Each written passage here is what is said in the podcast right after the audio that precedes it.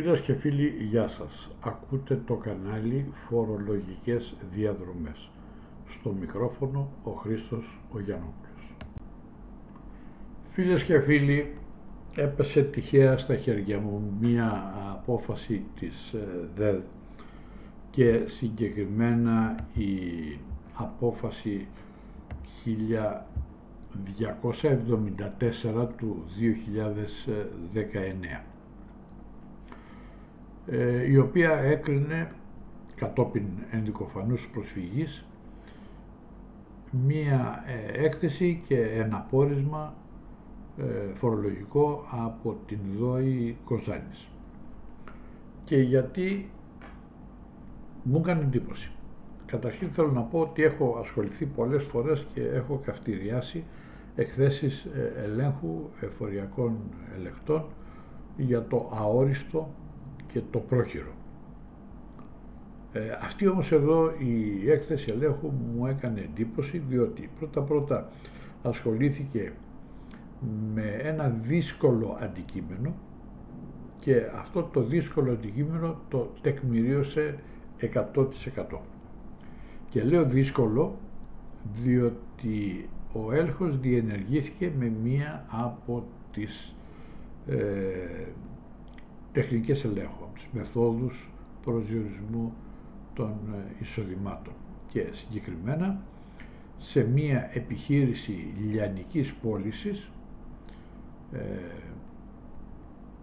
η οποία δεν είχε βέβαια ούτε αποθήκη ούτε απογραφές ούτε τίποτα για να μπορεί ας πούμε να γίνει κάποιος έλεγχος.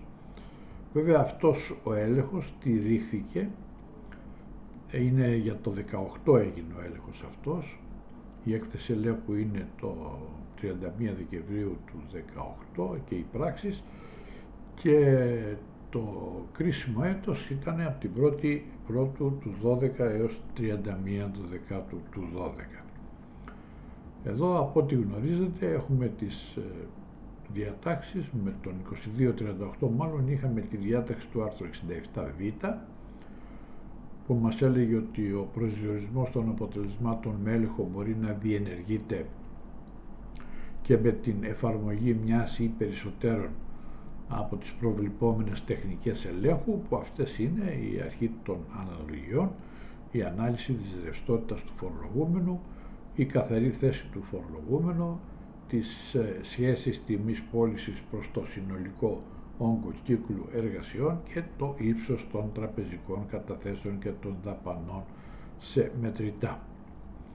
Ε, και βέβαια και ο 4174 έρχεται με το άρθρο 27 του 13 και επαναλαμβάνει στο άρθρο 27 ο 4174 επαναλαμβάνει τα ίδια, δηλαδή ότι η φορολογική διοίκηση μπορεί να προβεί σε εκτιμόμενο, διορθωτικό ή προληπτικό προσδιορισμό της φορολογητέας ύλης και με την εφαρμογή μιας ή και περισσότερων από τις ε, πιο κάτω αναφερόμενες τεχνικές ελέγχου και τις αναφέρει όπως είναι της αρχής των αναλογιών, της ανάλυσης ρευστότητας του φορολογούμενου, της καθαρής θέσης του φορολογούμενου, της σχέσης της τιμής πώλησης, προς το συνολικό όγκο κύκλου εργασιών και του ύψους των τραπεζικών καταθέσεων και των δαπανών σε μετρητά. Έτσι λοιπόν με αυτές τις τεχνικές μπορούν να προσδιορίζονται τα φορολογητέα εισοδήματα των φορολογούμενων, τα ακαθάριστα έσοδα, οι εκροές και τα φορολογητέα κέρδη των υπόχρεων βάσει των γενικά παραδεκτών αρχών και τεχνικών της ε, ελεκτικής. Βέβαια υπάρχουν αποφάσεις ε, εγκύκλοι, αποφάσεις του Γενικού Γραμματέα τότε, του διοικητή της Ανεξάρτητης Αρχής Δημοσίων Εσόδων τώρα, ε, οι οποίες ε, αναφέρονται με περισσότερες λεπτομέρειες σε αυτές τις τεχνικές ελέγχου. Όπως λοιπόν εγώ σας είπα, διότι εν προκειμένου το είπα και το επαναλαμβάνω, είναι ότι εδώ δεν έχουμε τήρηση βιβλίου αποθήκης, έχουμε αδυναμία να κάνουμε ε, έλεγχο κλειστής αποθήκης λόγω του ότι η επιχείρηση πουλάει μόνο λιανικά ή κυρίως λιανικά.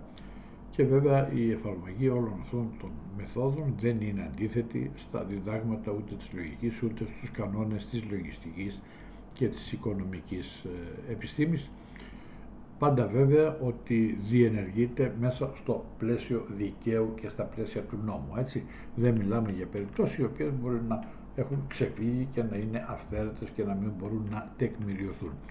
Στη συγκεκριμένη περίπτωση αυτό που μου έκανε εντύπωση ήταν ότι η έκθεση ελέγχου ήταν δεμένη από παντού και η τεκμηρίωση ήταν απόλυτη.